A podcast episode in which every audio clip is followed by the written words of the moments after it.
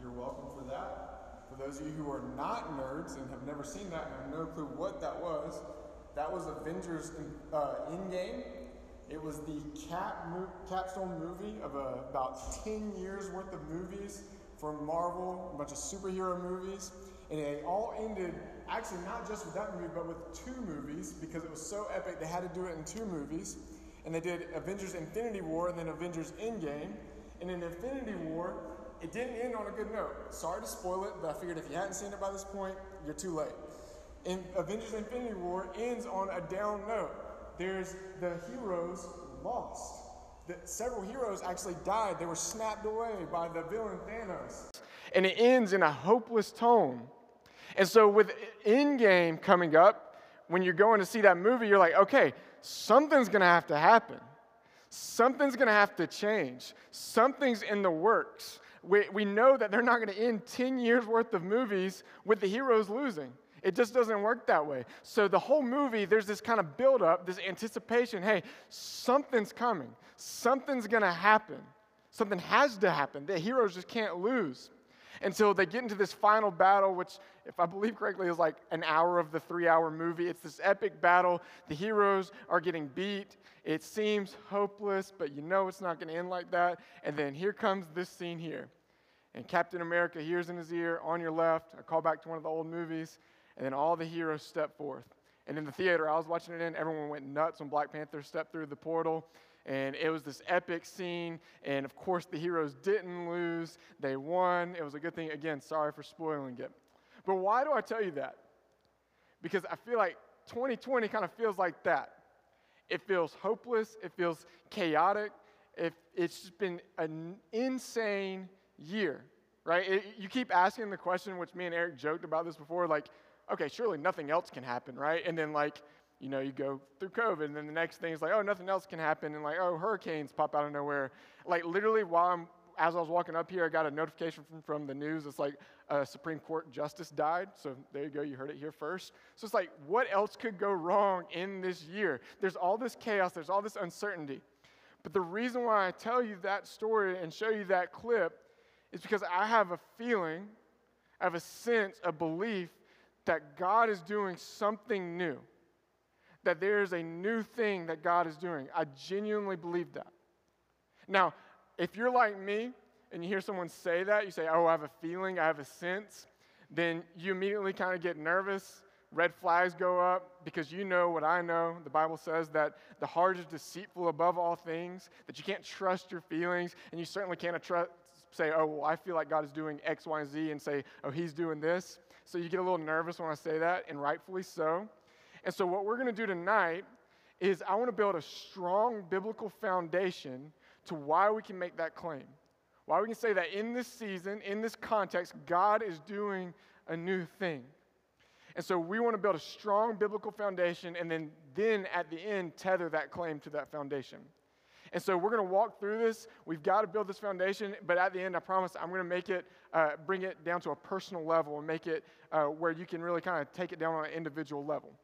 So, the, the phrase, like Eric said, that I believe God is doing a new thing, that comes from the verses in Isaiah 43, verses 18 through 20. And it says this Remember not the former things, nor consider the things of old. Behold, I am doing a new thing. Now it springs forth. Do you not perceive it? I will make a way in the wilderness and rivers in the desert. I'm doing a new thing. Do you not perceive it? So, first, to, to build this foundation, we have to say, okay, who's saying this? Who are they saying to? And what is the point in it? What, what's the message they're trying to get across? Well, the who is Isaiah. Isaiah is a prophet, a messenger of God. And he says this to the people of Israel. And the people of Israel, when he says this, are in a time of exile. They've been taken captive from an invading nation. And so we have to understand who the people of God are. To understand the original intent, to understand the, the foundation here, we have to understand okay, who are the Israelites? The Israelites are God's chosen people. They're, they're God's chosen people. They're his covenant people. It goes all the way back to the book of Genesis with a man named Abraham. Some of you probably know him. Father Abraham had many sons, that guy. And God enters into a covenant relationship with him. Now, the word covenant, it's a churchy word. What does that mean? It's like a contract, it's like a binding legal agreement, but it's actually much deeper than that. It's a, commi- a committing of people to one another. It's kind of like making family out of non family. So think in our terms, in our day, marriage, right? It's a binding legal agreement, it's a contract. But if I stopped there, my wife would be mad at me. Sarah wouldn't be happy because it's more than just a contract. It's a committing of people to one another. It's me saying, hey, you are mine and I am yours. It's, it's entering into a covenant relationship with one another. And so God enters into a covenant relationship with Abraham and he promises and says, hey, I'm going to make you the father of a nation. You're going to have many descendants. I'm going to give you this particular land in this particular place, and I will bless those who bless you, curse those who curse you. And I, through you, through your descendants, the whole world will be blessed. And you think, oh, that's great. And you think, okay, happily ever after, right? Wrong. Fast forward a few years, a few hundred years, and the Israelites, God's chosen people, the people of Abraham, his descendants, they're in captivity in Egypt. They're enslaved there. They're oppressed. They're forced to do backbreaking labor. And it gets so bad to one point where the Pharaoh, he got scared that the people would be too many and they'd, uh, there'd be an uprising. And so he orders a decree to have baby boys thrown into the Nile, murdered. That's how bad it got. But it says that God heard the cries of his people. He heard them in groaning in their slavery. And what he does is so incredible. It's, it's, it's really cool how he does it. He raises up a man named Moses, who was an Israelite boy, a baby boy. But instead of being thrown into the Nile, he was set there in a basket to save him. So he was saved by the Nile. And then Pharaoh's daughter finds him, raises him as her son. So he's raised in the household of Pharaoh on his dime. And then one day when he grows up, God calls him back and he goes to Pharaoh and says, Hey, let my people go. And if you've seen the Prince of Egypt or been in church, you probably know Pharaoh says no. And he keeps going. God eventually sends these different plagues. Pharaoh's heart keeps being hardened until finally at the end, there's a, a, plague, the death of the firstborn son. And all these plagues happen in Egypt, but they don't happen to any of the Israelite people. And finally, Pharaoh says, Okay, go. And so Moses gathers his people and they leave Egypt. In fact, Egyptians actually gave them gold and jewels as they left. And so he uh, leads this mass exodus from Egypt. But Pharaoh changes his mind, chases after him with his army. But you know the story. Moses and the Israelites get to the Red Sea. God parts the Red Sea, what y'all just sang, makes a highway through the sea for them. They march all through, and then the uh, Egyptians follow them, and it crashes on them. The Israelites escape. They're saved. They're brought out from Egypt. And it gets even better. God actually takes them to Mount Sinai and he decides to deepen this covenant with his people. He, he takes Moses up there and he's, instead of just being some people, some descendants, some nation, he said, You are my people and I am your God. See, that's the, the wording there again of a marriage. And, and he's etching it into the terms of the marriage onto some stone tablets. And again, you think, oh, happily ever after. God just rescued them in a mighty way, an incredible way. And it's proven that no one can fight him, no one can go against this God. And so they're going to be safe. He's proven his love for them happily ever after. Wrong. Because while he's etching into the commandments the terms of his covenant relationship, the people of Israel are at the bottom of the mountain and they forged a golden calf, probably the gold from the spoils they got from the Egyptians when God rescued them and they've worshiped that golden calf as the God who saved them. It's just heartbreaking. If you read just the narrative of it, you're just blown away. Like, why would you do that? It makes no sense. And the, the imagery, just think about it this way it's like a, a, a man waiting at the, at the end of the aisle for his bride to come down so they can finally enter into this marriage relationship. And it gets time, and it gets past time, and she never shows. And then what he finds out later on is not only did she not show, but she was in bed with someone else. it's adultery, it's cheating on him. That's the imagery that scripture is going to describe what Israel had done to God. They were unfaithful to him. And you read it and you're like, oh, he's done with them, surely. But he's not. He's so merciful to them. He continues into this covenant relationship with them, anyways. And you think, okay, surely after this grace, surely after he's been so kind to them, not only did he save them, but now he's forgiven them, that happily ever after. Wrong. They continue in this unfaithfulness. They continue to worship these other gods. They continue to groan and complain. They even make statements like, you know, we would be better off in Egypt. It's like, really? Be- better in Egypt, where you were enslaved, where they were murdering your children? But they continue in their unfaithfulness, and you grow weary as you read the scriptures. You're like, oh my gosh, God, how long are you going to put up with this? But it continues grace upon grace, mercy upon mercy, and eventually leads them to that promised land that he had for them, the land of Canaan. And says, hey, there are people there, but you're going to go in and you're going to conquer them. You're going to be victorious. This is going to be your land.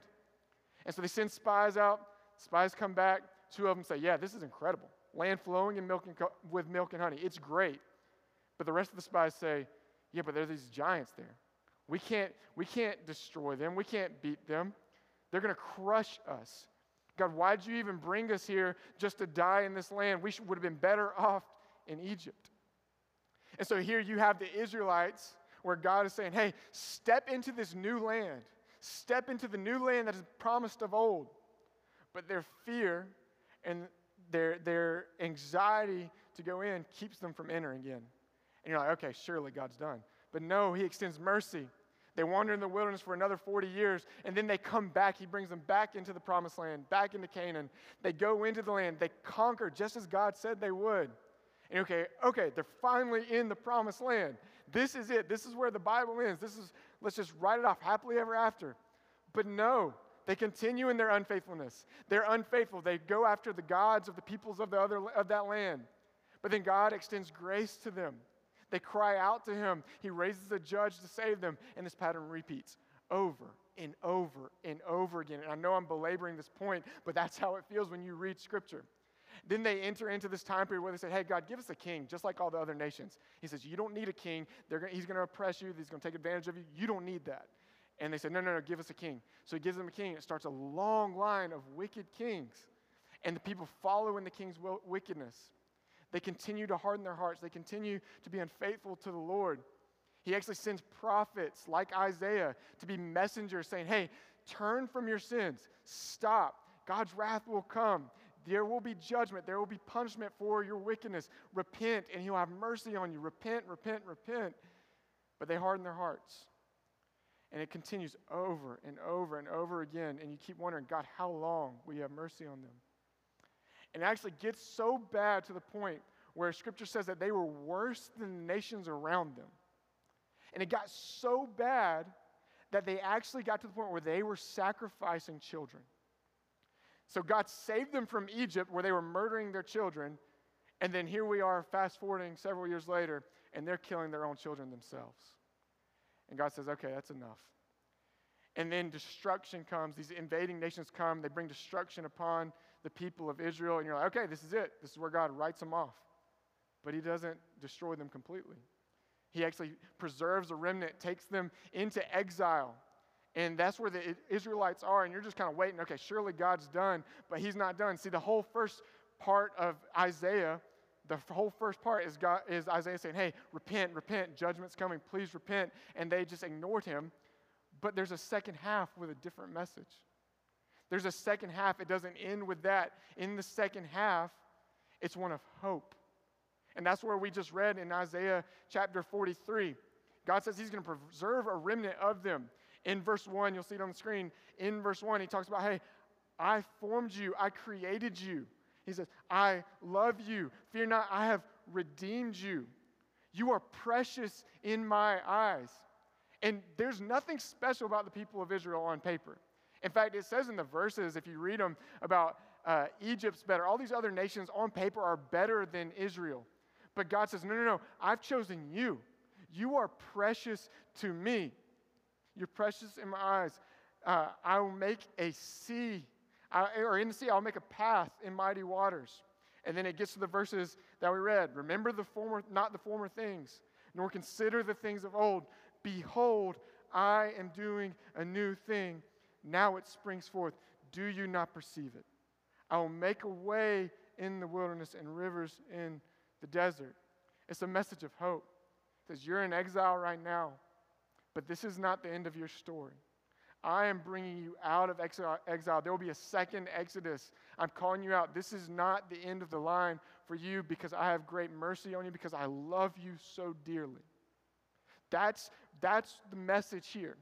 But it actually points to a much bigger picture than that. It actually points to a much bigger picture. You see, we, mankind, are Israel. We have been unfaithful. We have rebelled against our Creator. We have forsaken the one who loves us deeply, and we've bought into the cheap imitations of the real thing. We are enslaved by our sins. We are in exile because of our sins. But that's not the end of our story because our God is so merciful. He loves us so much that He did not write us off. He created us, and though there's nothing special in and of us just because of our sin, because of our rebellion, we are precious in His eyes. And so, the new thing that God was doing in drawing out the people and drawing them out of exile was actually pointing uh, to us. He's preserving the people of Israel so he can redeem all of mankind through his son, Jesus, who was born of the Israelite people, fully God, fully man. And then he lives the perfect life that we could not live. And then he goes to the cross to die death that he did not deserve. In Romans 5 8, it says, But God shows his love for us, and that while we were still sinners, Christ died for us. That while we were still broken, while we were in exile, Christ died for us so that we can be redeemed. And through his life, death, and resurrection, when we confess him as Lord, and we believe in who he is and what God did, how he raised him from the dead, then we can be saved. And what 2 Corinthians 5:17 says that we are a new creation in Christ. So the new thing that God was doing was Jesus. He was bringing Jesus, he was making a way for Jesus so that through him we could be new. That the old us, the old sin and guilt and shame that, that was condemned to suffer the wrath of God would be made new, be given new life through Jesus. He makes a way in the wilderness. Behold, he is doing a new thing. And then in Romans 21, see, it doesn't just stop there. There's actually the end of the story. We know what's coming. In Romans 21, verses 1 through 5, it says this Then I saw a new heaven and a new earth, for the first heaven and the first earth had passed away, and the sea was no more. And I saw the holy city Jerusalem coming down out of heaven from God, prepared as a bride adorned for her husband. And I heard a loud voice from the throne saying, Behold, the dwelling place of God is with man. He will dwell with them, and they will be his people, and God himself will be with them as their God. He will wipe away every tear from their eyes, and death shall be no more. Neither shall there be mourning, nor crying, nor pain anymore, for the former things have passed away. And he who was seated on the throne said, Behold, I am making all things new. See, the end game, the happily ever after, is coming. There's going to be a day where he, Christ comes and he brings the new heaven, the new earth. He wipes away all of our tears, and death will be no more. He's making all things new. Do you not see it? And so, if that's the, the context, that's the biblical foundation, how then can we make the claim and say, okay, how is God doing a new thing today? Right now, in our season, in this context, in the church, how can we say God is doing a new thing? Well, for one, this is a new season of life. This is a new chapter in the history of the world, in our context, in our culture. There's a global pandemic. The coronavirus is a thing. And I know for I don't care where you stand, whether you're like, oh, this is the plague versus, oh, this doesn't even exist. It is an objective truth that the coronavirus has changed the world. The world is not as it once was. It is a new season, a new chapter. And then you throw in there the tensions, you have racial tensions, you have political tensions, you throw in those tensions of our culture. And then you mix it all in there that we are in a post Christian culture where at one point everyone went to church, everyone would have said, oh, oh, yeah, I'm a Christian, let me check this box. It's a popular thing, it's an okay thing. Now, many of you already feel that that's not the case anymore. Whether it be in your classrooms and your professor says things and it makes you feel uncomfortable, or maybe even in friend groups or on social media, you can tell that there's a tension where you don't feel like you can speak up and say what you believe. You're scared you're going to be ostracized for it, or maybe even worse than that, it might hurt your chances in class, or it might hurt your chance of getting a job. So you feel this tension already. This is a new season, a new chapter but then, with that, in the same breath, though this is a new season, God is still sovereign and in power over it. Just like Eric said, God is still seated on the throne. Just like when the Israelites were in exile, it wasn't like God was scrambling, like, oh no, I didn't see this coming. Oh no, I don't know what to do here. He is still seated and in authority on the throne over that moment. And it's the same thing in 2020. He's not surprised by 2020. He's not surprised by our context or our culture. He is not only is he not surprised, he is in power and authority over it. But not only is he just sovereign over it, he's working in it. Just like when the people were in exile, he used it as a time to refine his people. See, that's what God does. In difficult times, we see throughout Scripture that God uses it as a refining fire to make us look more like him. He uses difficult times, difficult circumstances to strengthen our faith, to give us perseverance, to give us endurance. He uses difficult circumstances to prepare us for what is to come. When David struck Goliath, do you think that's the first time he ever used a sling? No. He killed the lion, he killed the bear before that. Those times as a shepherd boy, God was preparing him for that moment.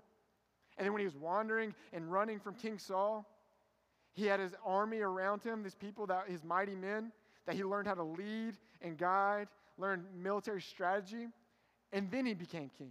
God was preparing him in the difficult seasons. See, God is sovereign over everything, and he's working it for his glory and our good. That is the truth about it. God has the tendency to use circumstances to mobilize his church for his glory. The, the early church, they, they faced extreme persecution.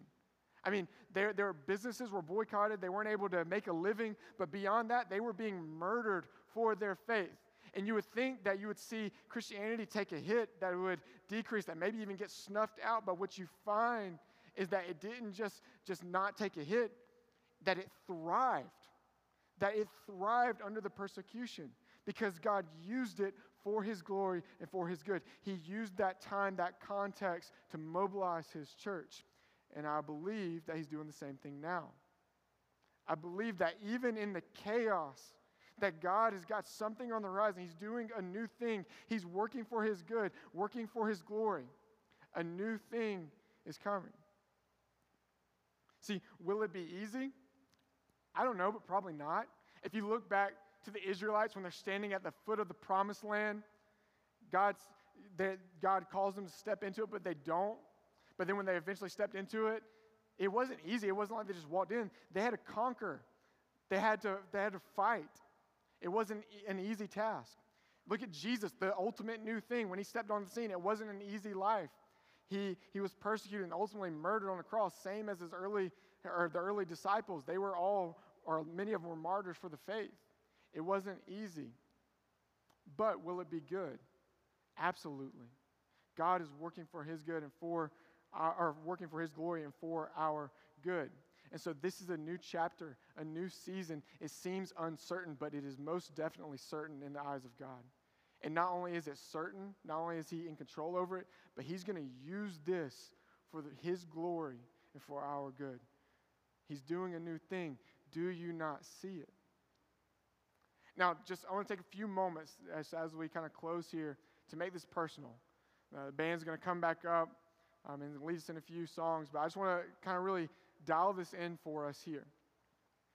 Many of you have truly been in a difficult season. In fact, I know you have. I've talked to several of you.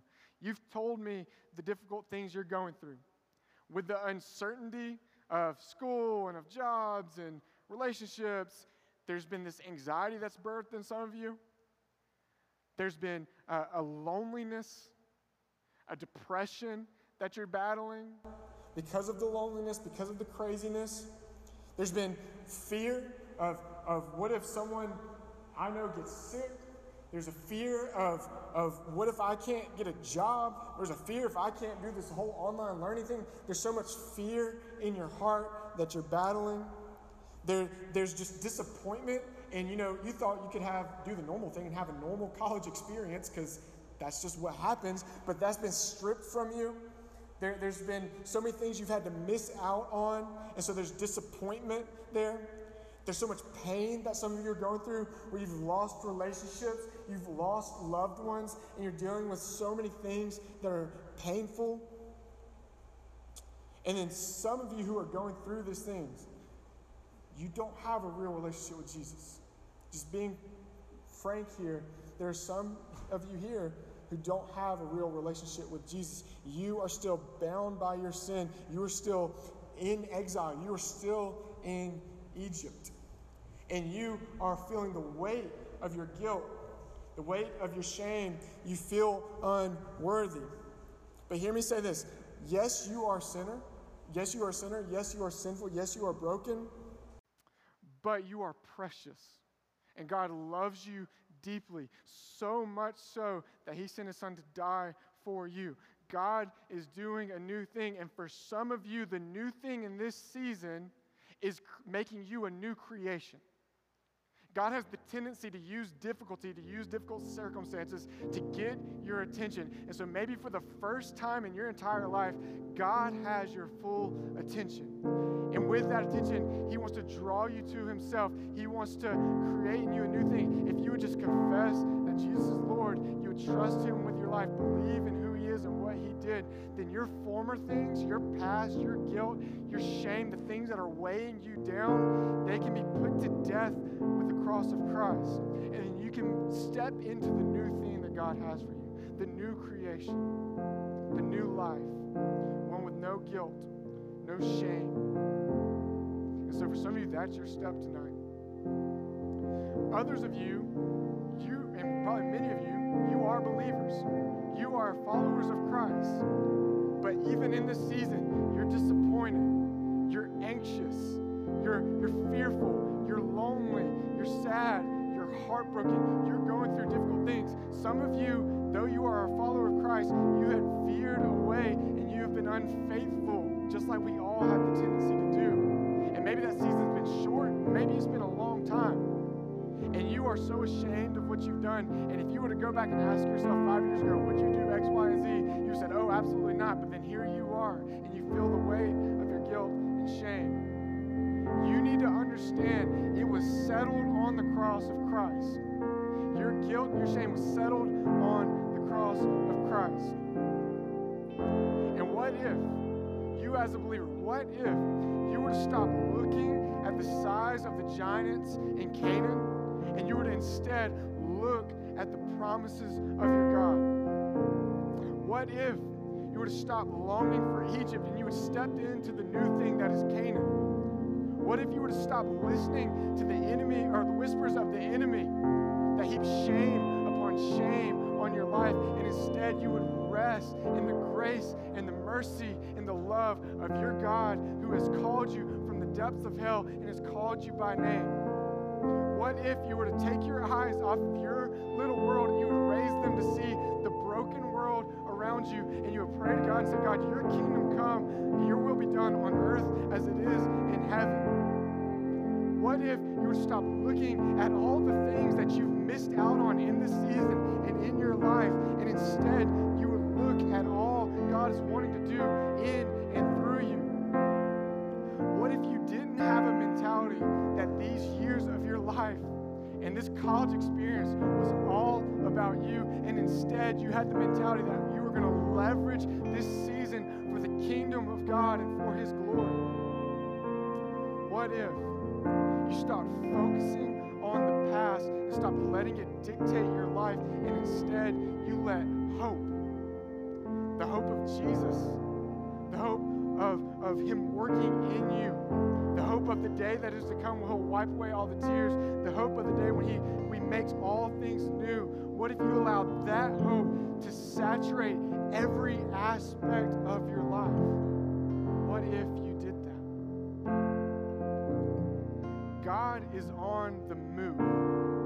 He is doing a new thing,